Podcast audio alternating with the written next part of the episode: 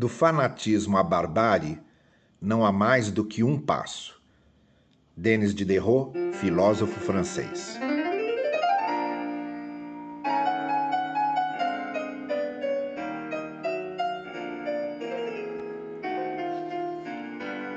Hoje é quinta-feira, 27 de agosto de 2020, e aqui tratamos de fé e reflexão, porque pensar a fé faz bem à fé e ao pensamento.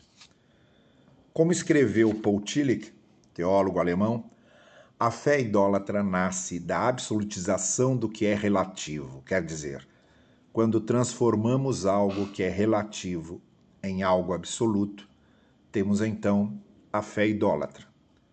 E uma das manifestações mais idolátricas da fé é o fanatismo. Justamente porque o fanático idolatra a sua ideia sobre Deus como se fosse a única verdade. Os ídolos do fanático não estão nos nichos ou nos altares. Os ídolos do fanático são mentais, estão na sua cabeça. Os ídolos do fanático são suas ideias sobre Deus que ele transforma em verdades absolutas e quer impor aos outros. O fanático sempre quer impor aos outros o que pensa sobre Deus, porque deseja que os outros vejam e entendam Deus exatamente como ele entende e vê. Então, em nome dessa verdade sobre Deus que o fanático idolatra, ele se torna capaz até mesmo de perseguir, de calar, de torturar e de matar. As fogueiras da Inquisição foram acesas por fanáticos que se achavam os únicos donos da verdade a respeito de Deus. E fanatismo a gente encontra em todo lugar. Há o fanatismo islâmico, há o fanatismo judaico e há o fanatismo cristão. Há o fanatismo católico e há o fanatismo protestante.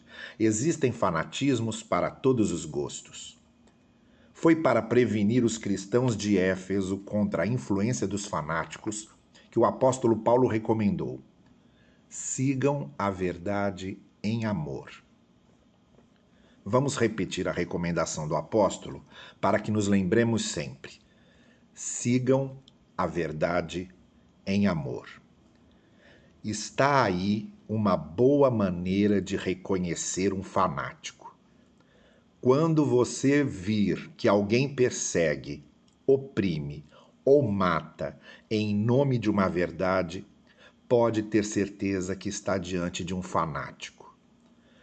Quando você encontrar alguém para quem é mais importante impor uma verdade do que exercer a piedade, a misericórdia e o amor, pode ter certeza de que se trata de um fanático.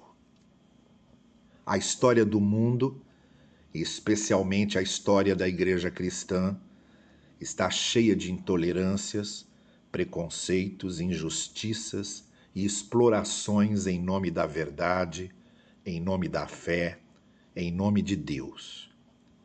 Agora, se Deus é amor, como a Escritura diz, Deus não está onde se propaga uma verdade sem amor, sem tolerância, sem justiça, sem acolhimento, sem misericórdia.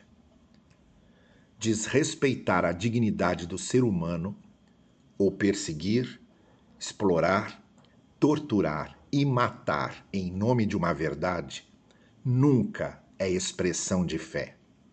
É uma expressão de crueldade.